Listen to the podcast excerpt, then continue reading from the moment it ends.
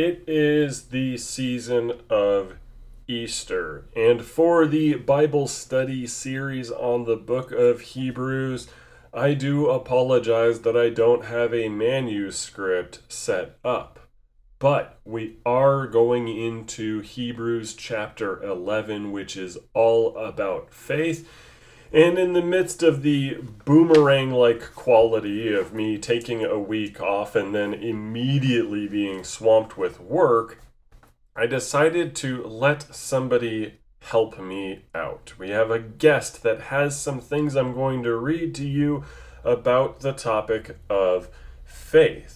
This week and next week, we'll be discussing faith from this particular theologian's perspective. Let's go ahead and read what he has to say on the matter of faith. To answer the question of what is faith, he says, "Faith is the yes of the heart, a conviction on which one stakes one's life. On what does faith rest? On Christ, born of a woman, made under the law, who died," and so forth, as the children pray.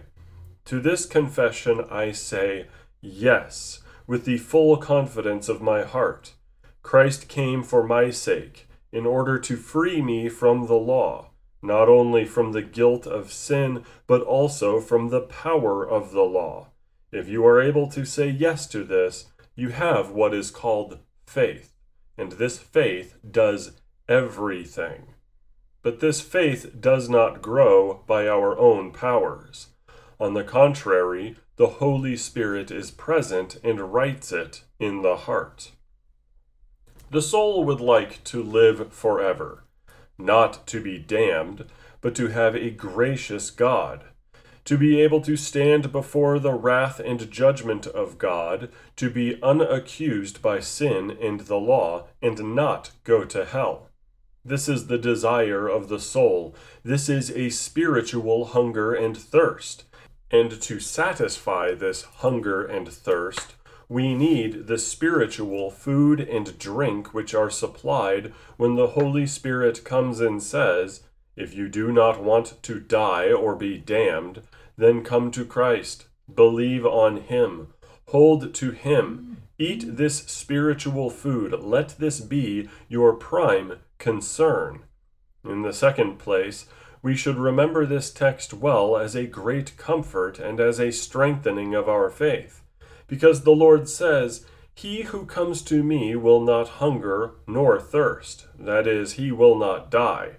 These words we should write in our hearts with letters of gold, aye, with living letters, that would be better, that everybody may know where he will leave his soul, where he will go when he departs this world. Then he would know this precious truth, "My soul stays with Christ. This man will not lie to me." These are very precious, valuable, and worthwhile words, which we must not only know, but also turn to our use and say, "With these words I shall go to bed in the evening and arise in the morning. On them I shall rely, sleep, wake, work, and cross the bridge into the beyond." Regarding the beginning of Hebrews chapter eleven, verse one, he says, "It is the nature of faith to deal with possessions which it neither sees nor feels, but handles just as if they were present, though it has no other assurance than the knowledge that God neither lies nor deceives. Faith acts like this in all sorts of relations. For example, when I am to die and death faces me, I must go on, but I do not know where I should place my foot first. Now if unbelief is there, it trembles, shudders, and says, 'Where shall I go now? Who knows what is to become of me?' Unbelief always wants to see and feel where to go, but its ambition is not realized. Therefore, it must despair. Faith, however, thinks thus: 'I know not where I am going. Go I must. I see and feel nothing, but I will commend myself to him who has said in the psalm, 'Cast thy burden upon the Lord, and he shall sustain thee.' Psalm fifty-five, verse twenty-three. In reliance on these words I pass on, for I know that he will not lie. In this way faith has life, but does not see it, nay, sees nothing but the opposite. So sharp are the eyes of faith. Faith can see in the dark, where nothing whatever is visible. It feels where nothing is to be felt. Thus we also believe in the Lord Christ, believe that he is sitting at the right hand of the Almighty Father above, and so rules that he has all creatures in his hand and works everything in us. We do not see this, nor do we feel it, yet through faith the heart sees it as surely as if it were looking at it with bodily eyes.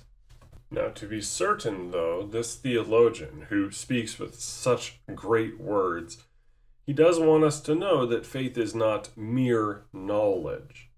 The sophists, ready to distort Scripture, cavil at this passage and say the just lives by faith, of course, but by an efficacious faith, an operative one, or one that has been formed by love.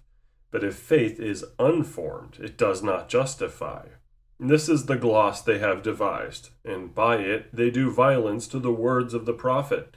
If they were to call a formed faith that true and theological, or, as Paul puts it, unfeigned faith in First Timothy one five, which God calls faith, this gloss of theirs would not offend me.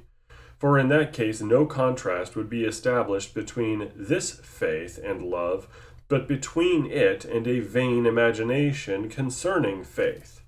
In this manner, we too discriminate between an imaginary and a true faith. An imaginary faith is one that hears about God, Christ, and all the mysteries of the incarnation and redemption, comprehends all the things it has heard, and knows how to speak about them beautifully. Yet it remains mere imagination and a pointless hearing, which leaves in the heart only a sound of that gospel about which it chatters a lot. But in reality this is not faith, for it does not regenerate and does not change the heart, does not make a new man of the person, but leaves him in his former view and way of life. This sort of faith is, moreover, very harmful. It would be better not to have it at all. A philosopher who is moral is better than a hypocrite who has such a faith. Christian faith is not an idle quality or an empty husk in the heart, which could exist amid mortal sin until love is added and makes it alive. But if faith is real, it is a sure confidence of the heart and a firm assent by which Christ is apprehended in such a way that he is the object of faith. In fact, not the object either, but, to put it this way, in such faith, Christ himself is present. I have often said that whoever wants to be saved should act as though no other human being except him existed on earth, and as though all the comfort and promise of God found here and there in Scripture concerned him alone and was written only for his sake. Yes, this theologian sounds a bit like he's an egoist when we say that, but let's keep reading. The word and faith should stand together, for the one cannot exist without the other. He who believes but does not have the word believes as do the Turks and the Jews. They believe that God is gracious and merciful, but they lack a promise. For God will not be gracious without Christ. Just so the word does no good to the man who has it but lacks faith. Thus, the word and faith have been given in marriage, and neither can let itself be separated from the other. An enthusiast believes that Judgment Day will come within four weeks. But such a faith is a plain lie, for it rests on no word of God. A Turk believes that he will come to enjoy salvation through the guidance of his Muhammad. But this is a plain lie, for this notion rests on no word of God. Again, the Pope believes that a Christian must advance to heaven by his own works, but this is a false faith, for it lacks the word and promise of God. Therefore, a man may well have faith, that is, he may expect and hope for something, but since it lacks the basis of the word, it is no real faith. But we Christians do not lack the word, for by God's grace we actually have the word in all its purity, but we lack faith. Therefore, we are not able to believe the word as firmly as we should, and yet the others can believe firmly and strongly without the word. The devil is the cause of this, and original sin, for it draws us from the word and the truth to lies. Therefore, it is difficult to guard against unbelief, even though we have the word, for our flesh and reason will have none of the word.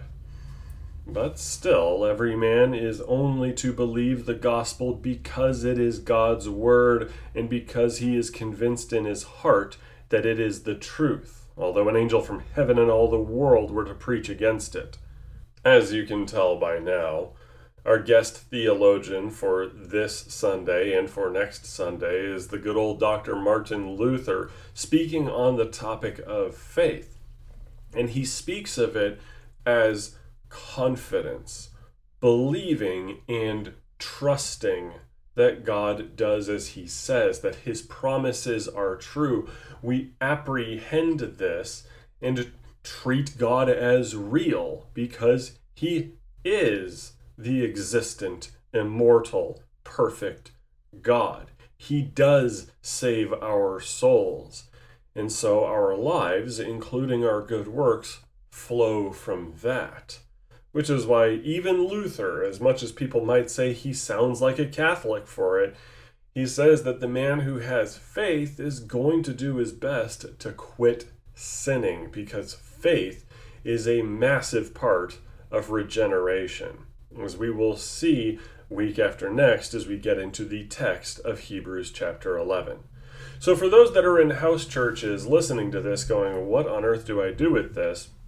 For deacons and lay leaders, I suggest having a discussion on the topic of faith, searching the scriptures, especially Hebrews eleven, for an understanding of what faith is and how it interacts with our souls. When we start up through Hebrews eleven, it's going to be a huge, huge topic to keep in mind. We are probably going to spend forever in that chapter, but oh well. I will catch y'all in the next recording, which will come out today for those people who want it for both weeks or all at once. I will see you then. Amen and amen.